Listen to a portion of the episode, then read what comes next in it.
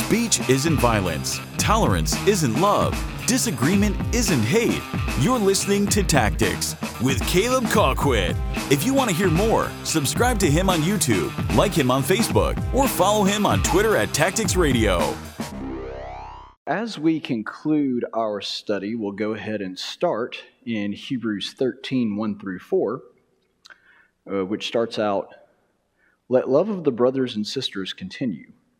Do not neglect the hospitality to strangers, for by this some have entertained angels without knowing it.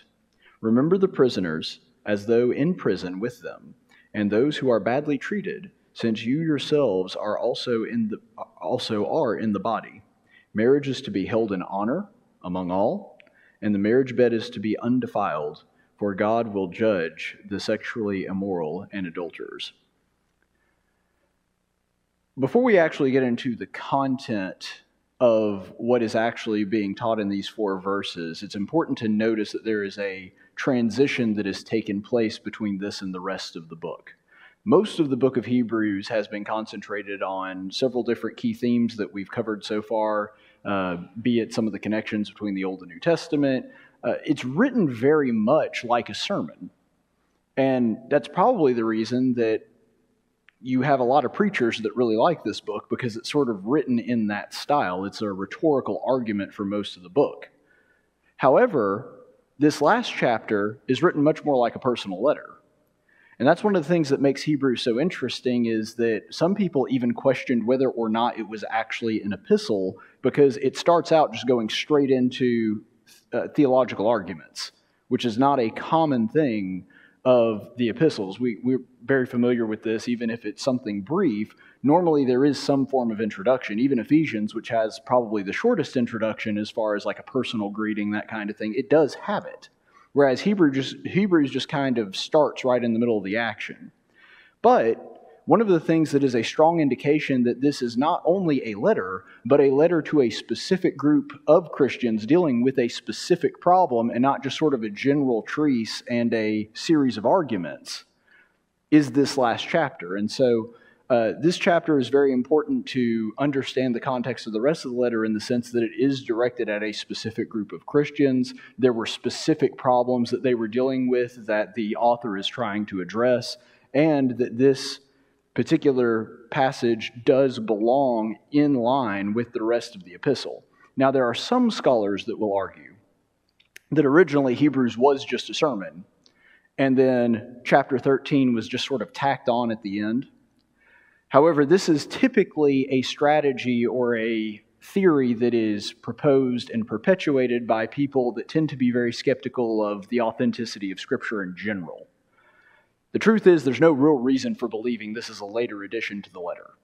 Now, why it does not contain the sort of formal Hellenized uh, greeting that we're used to in other epistles at the beginning, we really have no idea. But the point is, the style, the word usage, the uh, the phraseology that is used in chapter 13 is so similar to the rest that even though the content is very different than the rest of the book of Hebrews, there's really no question and no serious scholar that looks at the final chapter and says, yeah, that was probably added on later. The people that usually try to put that, that theory forward and try to uh, prove that that is the case, those are typically people that are looking for a reason to undermine the authority of Hebrews and try to say that it's not really an epistle and not doesn't really belong in the Bible. But there's really no reason in the text itself to doubt that this was part of the original epistle. So, with that being said, let's go ahead and dive into the actual contents in these first four verses because you'll, you'll notice that as we read these first four ver- verses, it sounds very much like what we're accustomed to that would happen at the end of an epistle.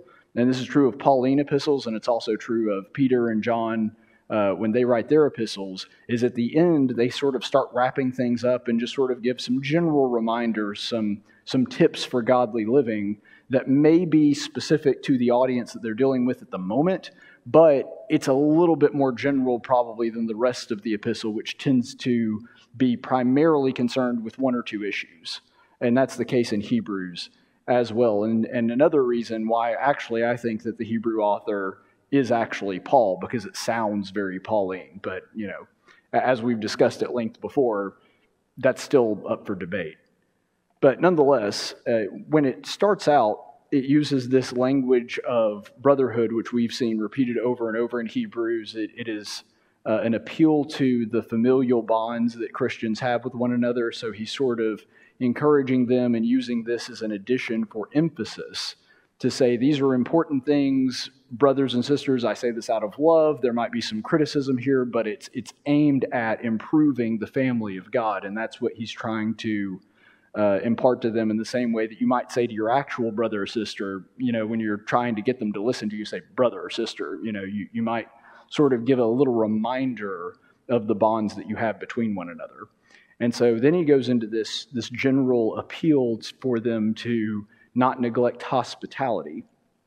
I do think that it's important to note as well that if you note in verse 1, he talks about uh, let the love of brothers and sisters continue.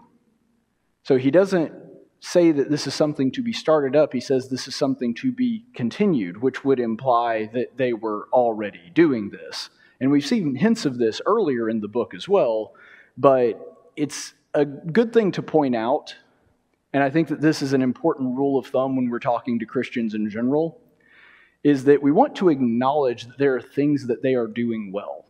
And so before he gives them these sort of general tips about some things, maybe that they have some areas that they could work on or improve on, or maybe just even an encouragement to keep doing what they're doing, he is giving them some acknowledgement that they do have a love for their brothers and sisters, and he wants that to keep going.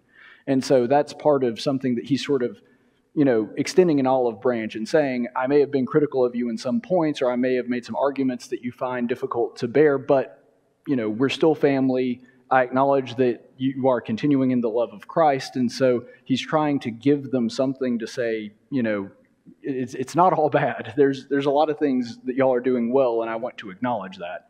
So he starts off with that.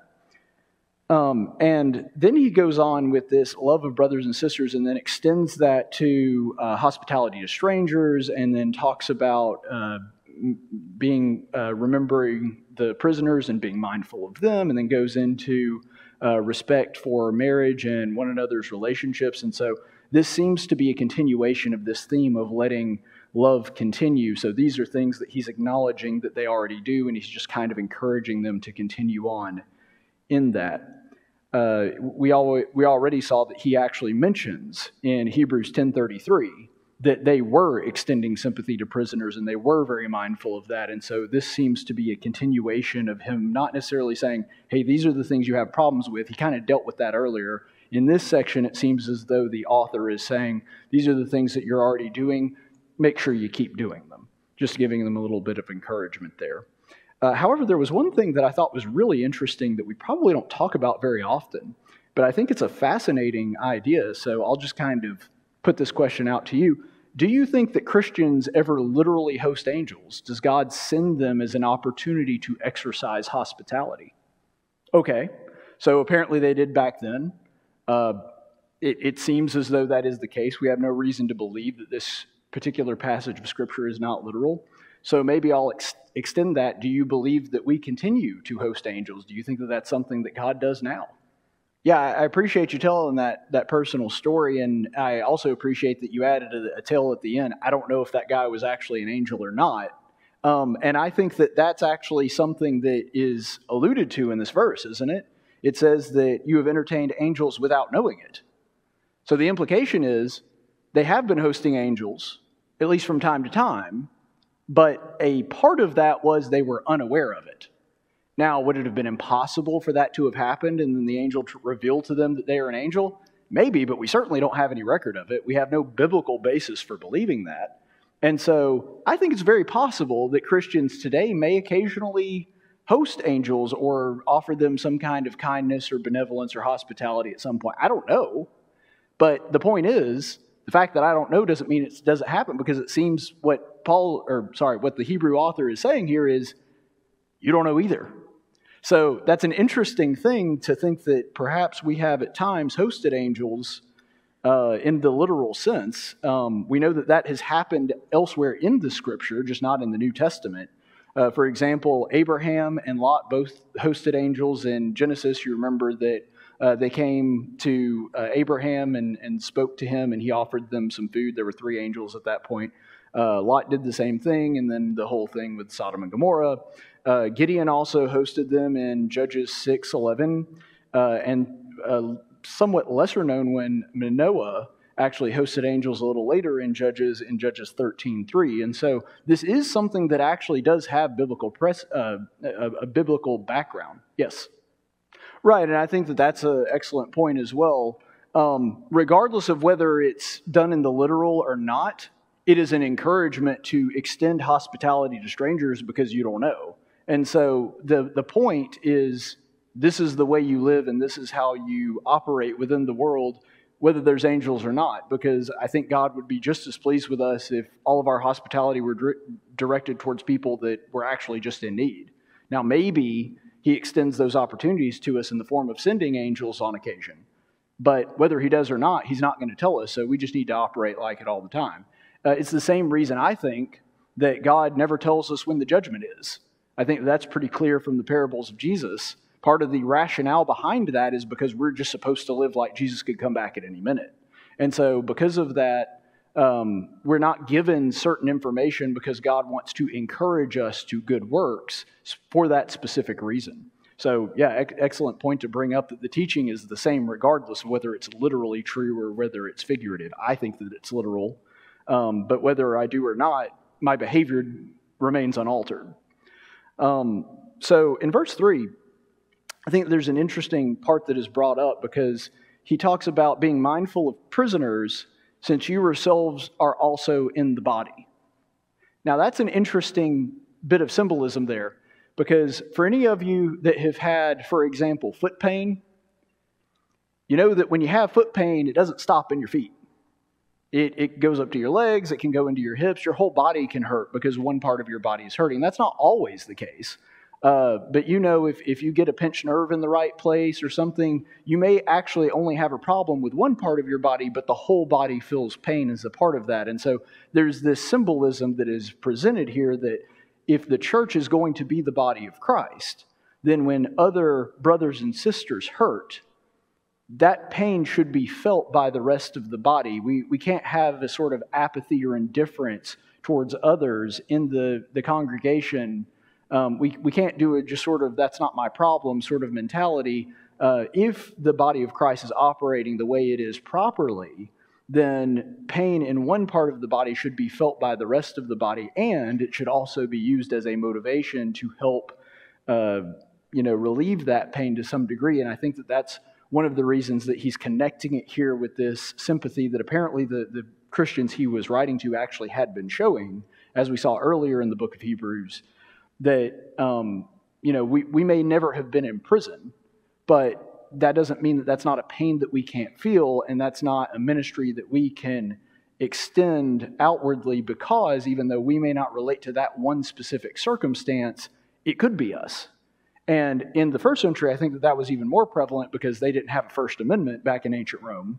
And so they could have very well been taken off to prison merely for believing that Jesus is the Christ.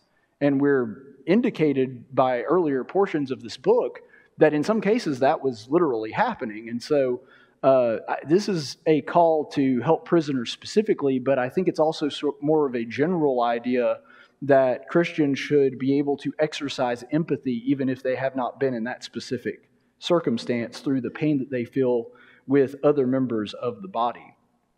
Uh, verse 4 also is interesting, and I think it actually does tie into the earlier idea, even though it seems a little bit like it's changing subjects. Uh, ultimately, where it talks about marriage being held in honor, it's important for us to know that the church is God's most important institution. There are no caveats on that. The church is far more important than any other institution God gave mankind. However, keep in mind that marriage was the first institution. The church may be the greatest, but the marriage institution was the first actual institution that man was given by God. It precedes the law of Moses, it precedes everything else. And so there's something fundamental to the human nature to honor marriage and to respect it specifically because it is a gift and a blessing given directly by God. And I think that one of the things that it's speaking to here where it talks about being held in honor by all. Yes, marriage is a vertical institution in the sense that God gave it to mankind. And yes, we understand very quickly that it is a horizontal institution in the sense that a man and his wife have respect for the marriage towards one another. However, this is really not so much an encouragement to that specifically. I think that that's in there, but I think what this is primarily a call to is a call to everybody else to respect marriages between men and women. You know, I'm a single guy, obviously, that not a secret.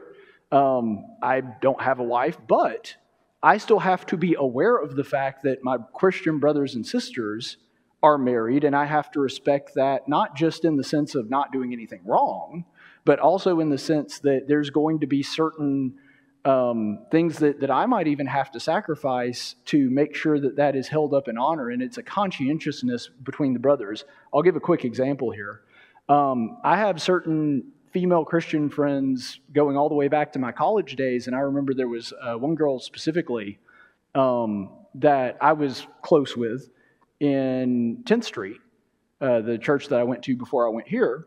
And once she got married, we had to stop hanging out on a regular basis like we used to, not because we were doing anything wrong, but out of respect for what other people would say and out of respect for the institution and the commitment she had made to her husband, she didn't even want the appearance of anything, you know, bad going on, which obviously there was nothing, but uh, just because it was innocent doesn't mean that's how it would have been perceived by everyone else. And I can understand why some people, without knowing any better, rumors could get started if they saw me and her, for example, eating dinner together at a restaurant.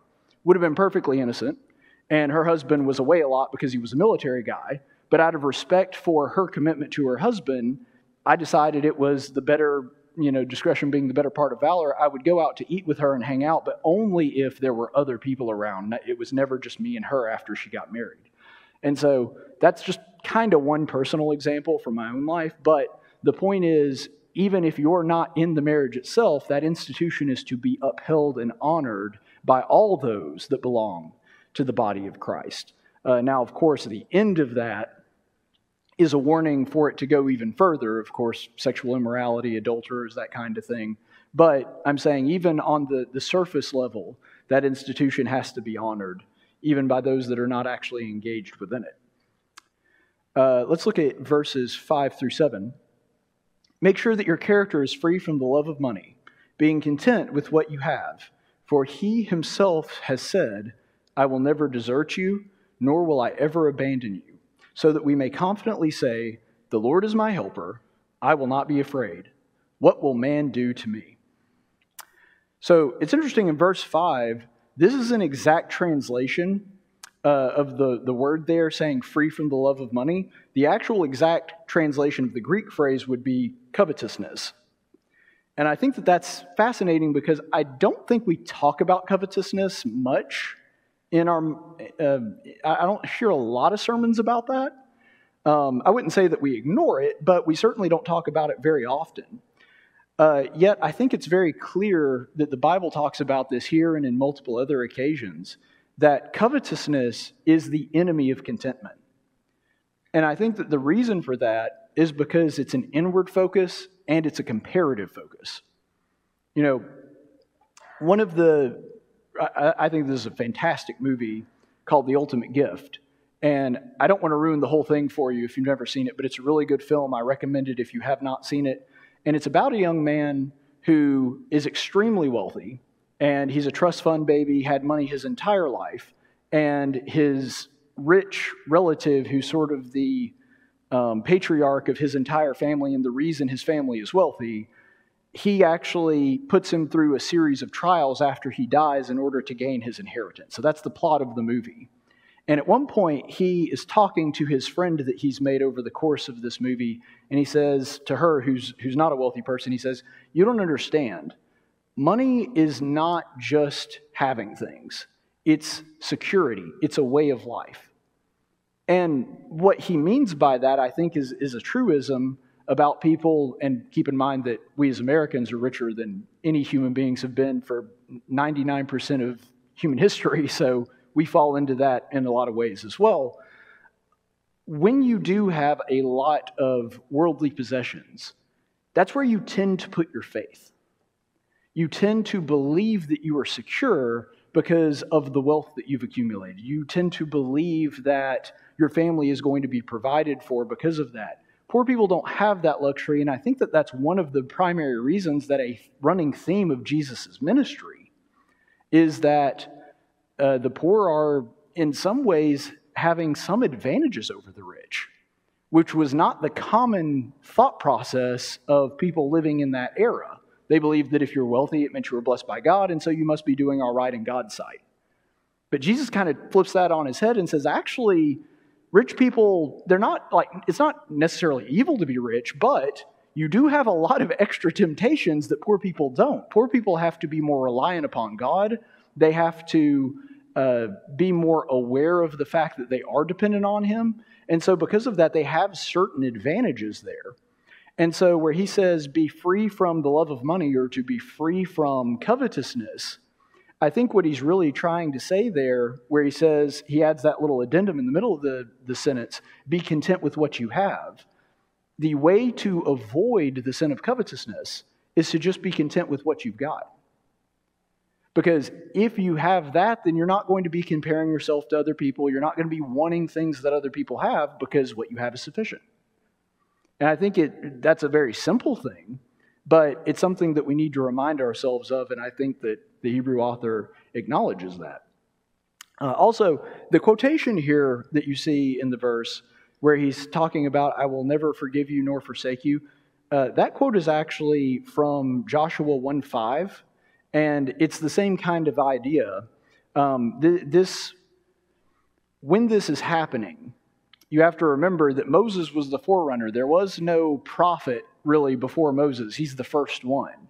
And he's been Israel's leader ever since the beginning of the Exodus. And so, this transition that's taking place between Moses and Joshua would have been one that, first of all, the readers who were Jewish would have been very familiar with. And they remember this episode as the time where Israel goes from just being delivered by God out of Egypt and being led by Him around in the desert to actually having to do something, actually having to put their faith to the test against other opposing armies to go in and conquer and take the land of Canaan. And so, in the same sense, that the people that he's writing to, remember, are displaced. They feel like they don't have a home. They're wanderers. They have been largely rejected from not only the pagan community, but also the Jewish community as well. And so they kind of feel this displacement in this, we don't really have a home. And so, in the same sense that he's saying, being content with what you have, uh, let your character be free, free from covetousness, that same line of thinking is put your faith in God. You're correct to assume, because we see it happening in real time here, that the people that he's speaking to are being persecuted. They don't have a lot to depend on around them. He's saying, let God be the source of your faith in the same way that the Israelites were kind of in a similar situation in the time that they went into the conquest of Canaan. Let your contentment be with Him because Him you do have. You may not have a lot of worldly possessions, you may be in bad straits, but you do have God and be content in Him. That's really the message that he's getting to. Now, this other quote is actually directly taken from Psalm 118, and we'll go ahead and read verses 5 through 9 to put it in context. For my distress, I called upon the Lord. The Lord answered me and put me in an open space. The Lord is for me, I will not fear. What can man do to me? The Lord is for me among those who help me. Therefore, I will look with satisfaction on those who hate me. It is better to take refuge in the Lord than to trust in people. It is better to take refuge in the Lord than to trust in noblemen. And so you can see from the context of this psalm why this was included in this particular passage of Scripture. Well, in these few verses where the theme is don't put your faith in money or other people or your sense of community with the Jews or any of that stuff. Your faith should be in God and God alone. You should be content with Him. And then he cites this psalm where, if you're looking at it, that's exactly what this psalm is talking about. He's saying, Don't be afraid if God is on your side, you don't have to worry about that stuff because He's going to take care of you. And so that's really the running theme that is going through these few verses. And the quotation of Psalm 118 is very appropriate for exactly that reason. So let's go ahead and look at verses 7 through 9. Remember those who led you, who spoke the word of God to you, and considering the result of their way of life, imitate their faith. Jesus Christ is the same yesterday and today and forever. Do not be misled by varied and strange teachings, for it is good for the heart to be strengthened by grace, not by fools, through, uh, through though which those who were so occupied were not benefited. So, a couple of quick things on the Greek part of uh, verse 7 here. The Greek word for result that gets translated into the result of their life, uh, it, the Greek word is ekabasis, which means the way out or the ending.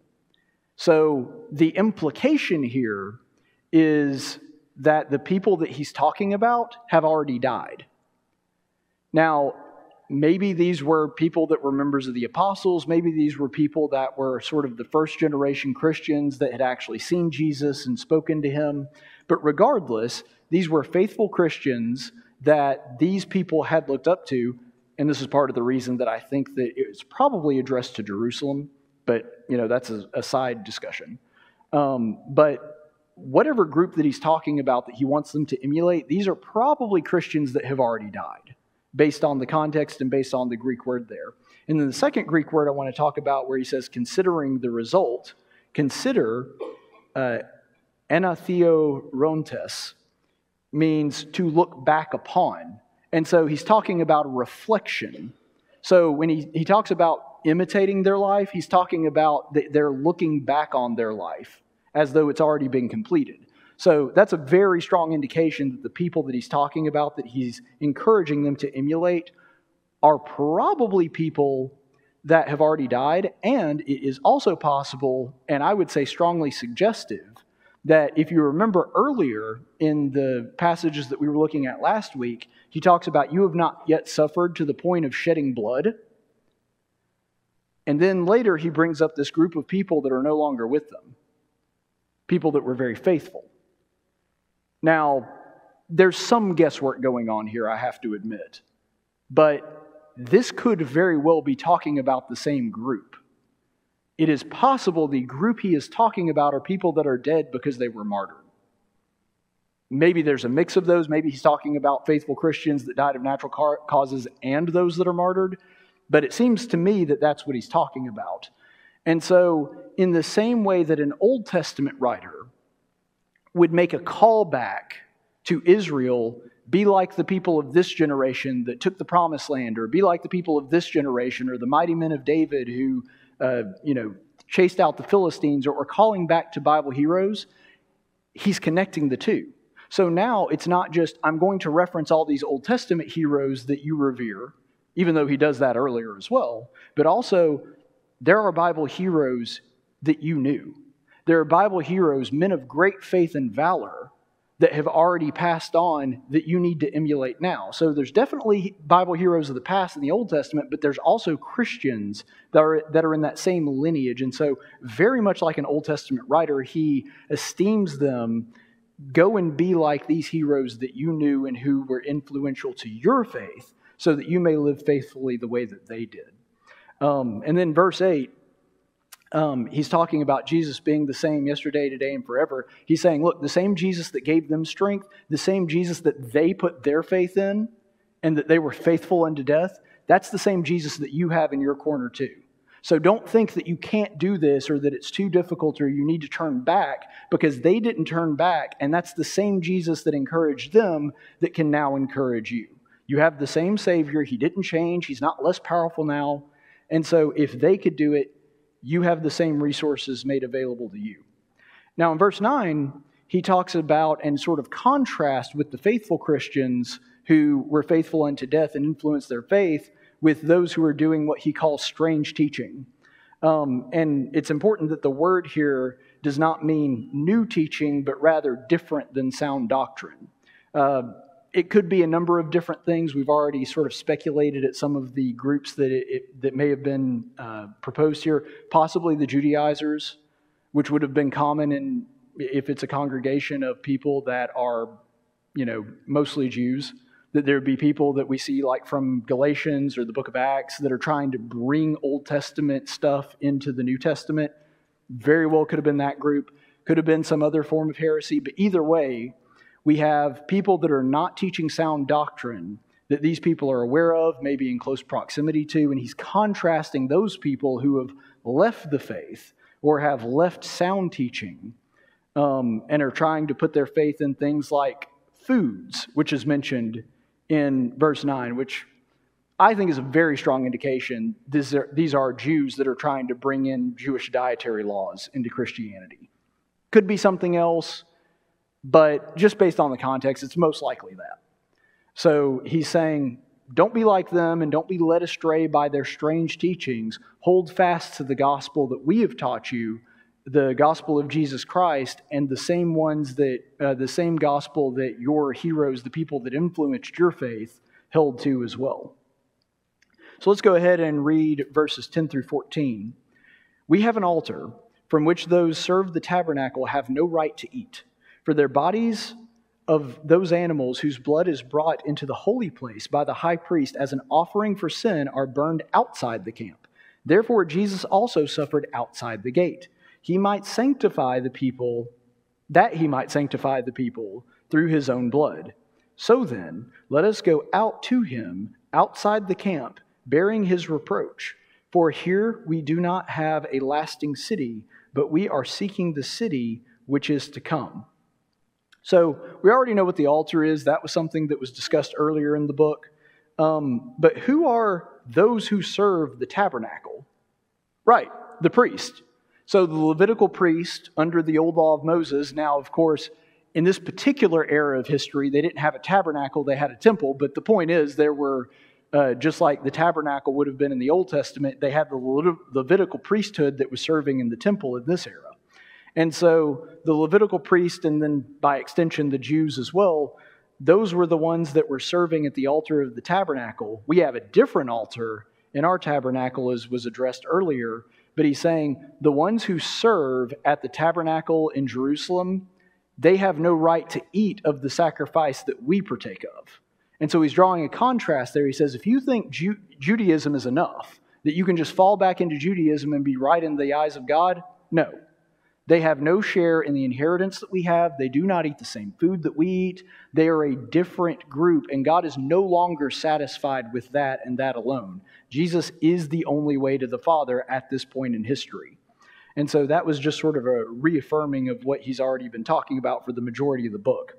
And then he starts talking about a offering being made outside the camp. This is a direct reference to what happened on the Day of Atonement, which of course has been a running theme throughout this book. Um, and this is the only sacrifice where the priest did not eat at least a portion of the sacrifice. So, in every sacrifice that you're looking at in the Old Testament, uh, and this goes back to Leviticus 16 27, that was the one sacrifice a year that the priest did not get any of the sacrifice. All of that sacrifice was to go to God. And so, um, when they would not eat of that sacrifice, he's saying, in the same way that they have no part in that sacrifice, uh, they have no part in the sacrifice of the Day of Atonement either, and so they don't eat of that sacrifice. Unlike us, who have the perfect Lamb of God and partake in that sacrifice through his, his body, which is representative in the bread, his blood, which is represented in the fruit of the vine.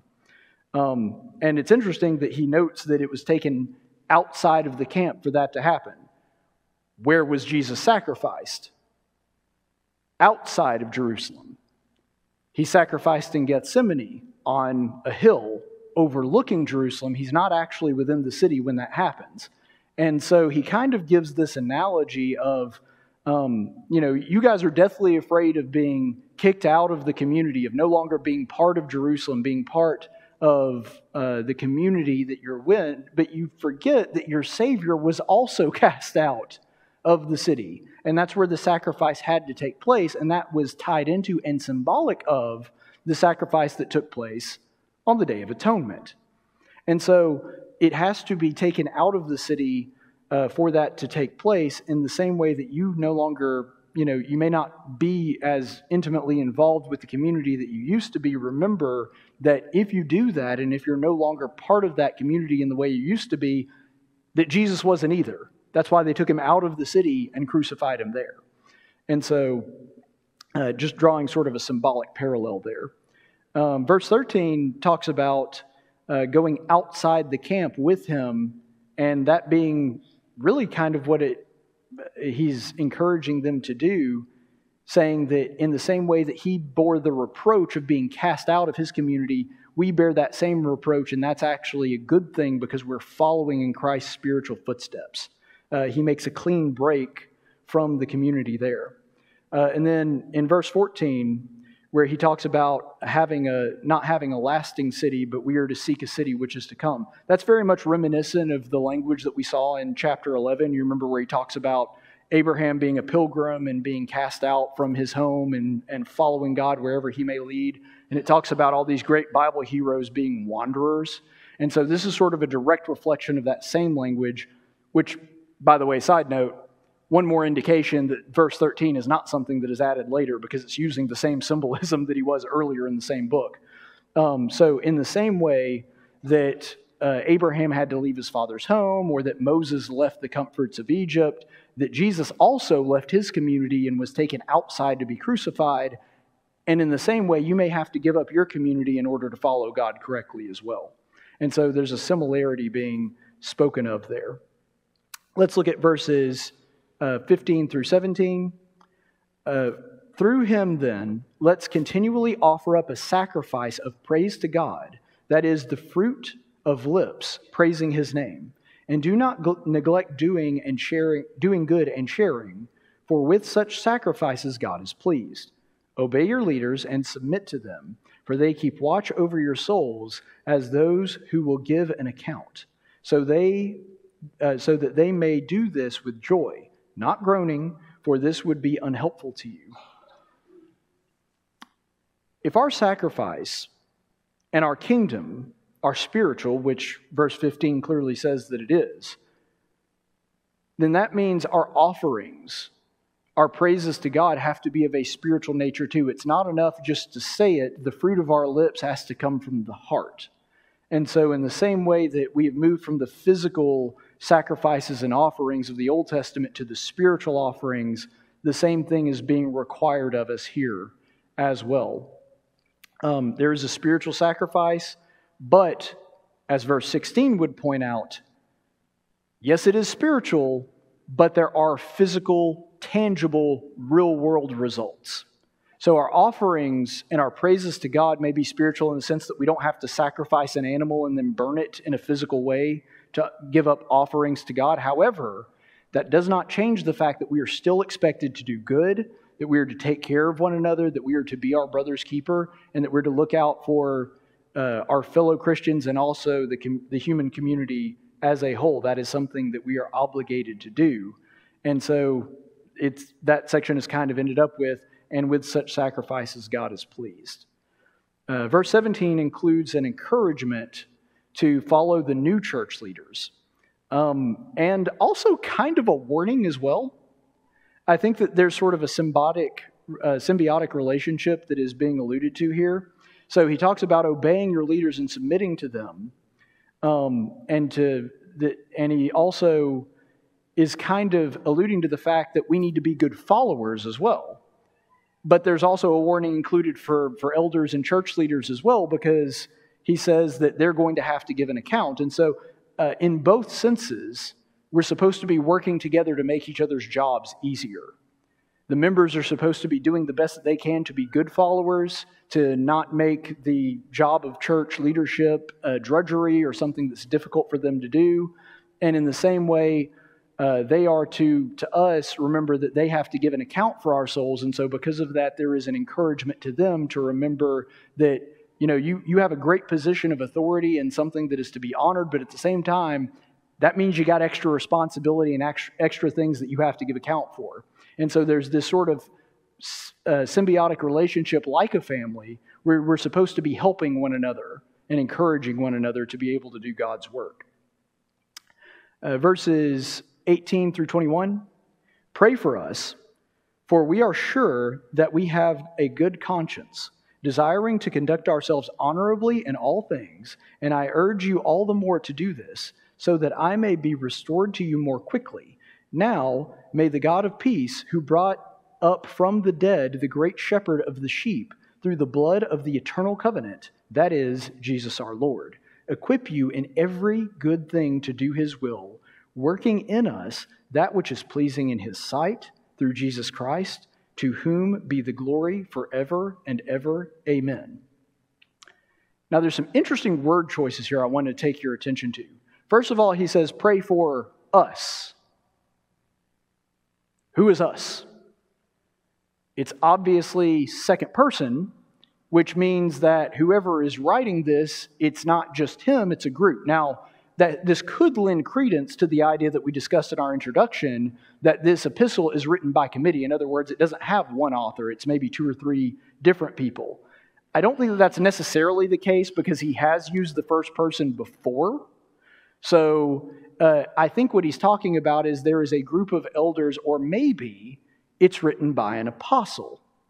And then further on in that same verse, he talks about, or not in that same verse, but uh, later on in that same passage, he talks about that I will be restored to you, which would suggest that whoever is writing this is probably in prison. Now, let's see, who could have possibly lived in Rome that was imprisoned and was an apostle. Again, it's not a sure thing, but I think this is a pretty good indication we're talking about Paul here. Um, could be wrong, but I think that that's the case. I don't mean to beat that dead horse, I'm just saying. Right, and th- this passage alludes to that too. Yeah, that, that Paul was always asking people to pray for him, and so that's something that was very consistent with the other Pauline letters.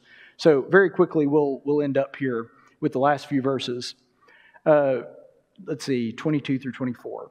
But I urge you, brothers and sisters, listen patiently to this word of exhortation, for I have written you briefly. Know that our brother Timothy has been released with you, whom, if he comes, I will see you. Greet all of your leaders and all the saints. Those from Italy greet you. Grace be with you all. Yeah, I wonder who else was a traveling companion of Timothy. I'm sorry, I promised I'm not going to beat that dead horse anymore, but come on, guys, it was totally Paul.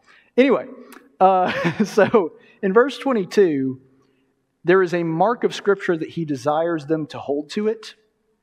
And it also suggests to us that Timothy was imprisoned himself, which is interesting, something that we don't really have record of anywhere else in Scripture.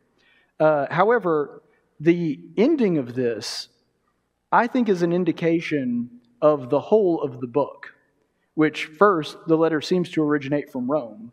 But the encouragement, he says that this is a word of exhortation, and he's giving them a little bit of encouragement that he wants to see them soon.